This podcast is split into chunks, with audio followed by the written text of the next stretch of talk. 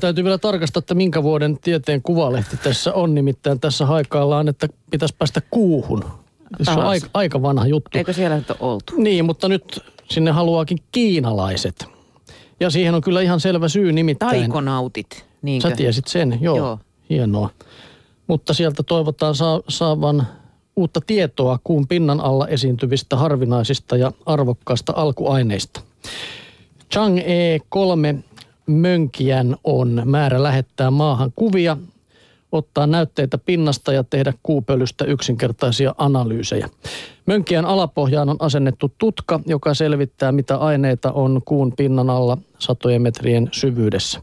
Mittausten odotetaan muun muassa antavan uutta tietoa kolmenkymmenen metrin syvyyteen ulottuvan pölykerroksen paksuudesta ja rakenteesta sekä selvittävän kuun kuoren rakennetta. Heti pölykerroksen alla oleva kivikerros muodostaa kuoren, joka on kiinnostava kaivostoiminnan kannalta.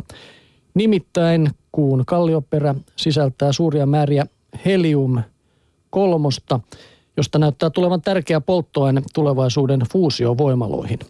Sitä paitsi kallioperässä esiintyy niin sanottuja harvinaisia maametalleja, joita käytetään muun muassa elektroniikassa, tuulivoimaloissa ja asetekniikassa. Vaikka harvinaisten maametallien louhinta ja maahankuljettaminen on sekä kallista että hankalaa, kaivosten perustamista kuuhun harkitaan vakavasti.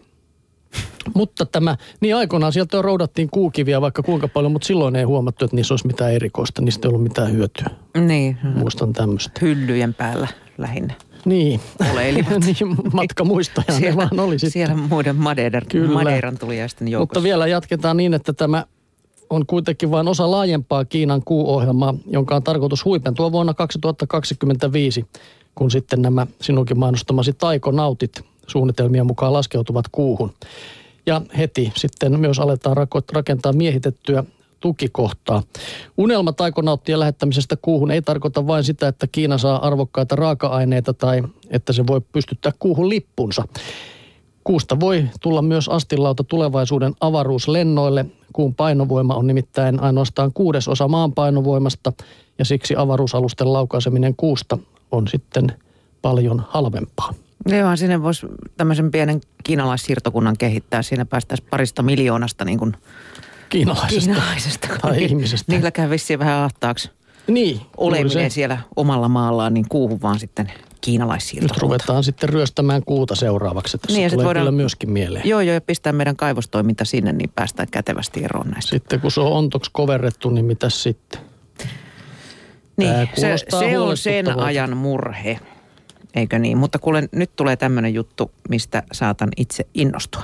No. Nimittäin vaatteita voi pian sovittaa somessa, eli sosiaalisessa mediassa. Näin kertoo Tekniikka ja talous. MyPose auttaa, tai tämmöinen palvelu auttaa epäröijää vaateostoksilla. Oululainen MyPose auttaa vaateostoksilla epäröivää kysymään nopeasti vaikka kymmenien kavereiden mielipidettä siitä, näyttääkö aiottu ostos hyvältä yllä. Lisäksi vaatteita sovittava pääsee itse näkemään paremmin kuin peilistä, miltä vaate näyttää takapäin ja muista hankalista kulmista. Yritys myy vaatekaupoille sovitusnäyttöpalvelua, joissa on suuren näytön lisäksi kamerajärjestelmä ja internetyhteys. Kun kuvat vaatteen sovittajasta on napsittu, sovittaja voi käyttää näyttöä taulutietokoneen tavoin ja lähettää kuvia Facebookiin tai sähköpostin välityksellä ystäviensä makutuomaroitavaksi. Palvelu helpottaa myös vaatekokonaisuuksien vertailuja ostotilanteessa. Koska monilla ihmisillä on nykyään sosiaalinen media aina mukana älypuhelimessa, sovittaja voi parhaimmillaan saada viidessä minuutissa kommentteja useilta ystäviltä, kertoo MyPosen toimitusjohtaja Lassi Anttonen. Meillä on esimerkkejä käyttäjistä, jotka ovat saaneet tässä ajassa palautetta vaatteesta noin kymmeneltä kaveriltaan, hän jatkaa. Tällä hetkellä palvelu on kuluttajien näkökulmasta hauska tapa sovittaa vaatteita ja nähdä sovitettavat vaatteet eri kulmista. Kauppialle MyPose tarjoaa kohdennettua markkinointia, kun kuvien mukaan liitetään automaattisesti tieto siitä, missä liikkeessä niitä on sovitettu. Tarkoitus on kuitenkin kehittää myös esimerkiksi virtuaalisovituspalvelua verkkokauppojen käyttöön. Siinä vaatteen ostamista pohtiva voisi arvioida yhdistettyjen kuvien avulla, miltä vaate näyttäisi yllä, vaikka sitä ei voi sovittaa. Aikamoista. Muistatko Jussi sellaisen T V-sarjan kuin Fast Show? Se taisi olla suomeksi Ruuvit löysällä. Joo, kyllä se tutulta tuntuu jotenkin. Mun tulee heti mieleen se yksi sketsi, missä se muija pukeutui sen mihin tahansa, niin kysyy aina, että does my ass look big on this? Joo, no nyt siihen saa sitten monta vastausta Juh. saman tien. No juu, sitten otetaan vielä vastausta tiedelehdestä kysymykseen, miksi paahtoleipä ensin ei paahdu ja sitten kärähtää. Tämä heti kyllä tartuin tähän, nimittäin viimeksi eilen illalla sitä taas kiroilin, että kun mä panen sen uudestaan sen paahtoleivän sinne, niin sitten on aivan varma juttu, että mä en muista ottaa sitä tarpeeksi nopeasti sieltä ulos. Vaan se tulee sitten jo. Pitääkö sinun se muistaa, että sä osannut kalibroida sitä? En, vaikka kuinka pyörittelen sitä. No joka tapauksessa tämä selitys on nyt sitten tämmöinen. Anu Hopia tähän vastaa. Hän on elintarvikekehityksen tutkimusprofessori Turun yliopistossa. Vaikka paahtimen vastus on todella kuuma, leivän lämpötila ei nouse yli sadan asteen ennen kuin siitä on haihtunut suurin piirtein kaikki vesi.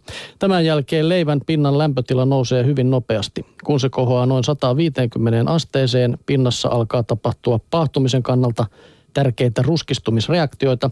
Jos vastus on kovin kuuma, pinnan lämpötila nousee nopeasti jopa kahteensataan asteeseen. Niissä lämpötiloissa sokerit ja proteiinit jo hiiltyvät. Tässähän tämä tuli selväksi täysin. Mutta kuitenkin hän nyt sitten sanoo näin, että hänellä on leivänpahdin, joka on erittäin hidas, mutta tuottaa aivan loistavaa paahtoleipää. Eli sisältä vielä me- mehevää, mutta päältä kullanruskeaa ja rapeaa. Siinä joko vastuksen lämpötila tai vastuksen etäisyys leivänpinnasta on säädetty niin, että veden haihtumisvaihe on hidas, mutta kuumuus juuri parahultainen tuottamaan sopivasti ruskistumisreaktioita. Vastuksen kuumuus on ehkä tavanomaista alhaisempi, sillä leipä hyvin harvoin palaa karrelle.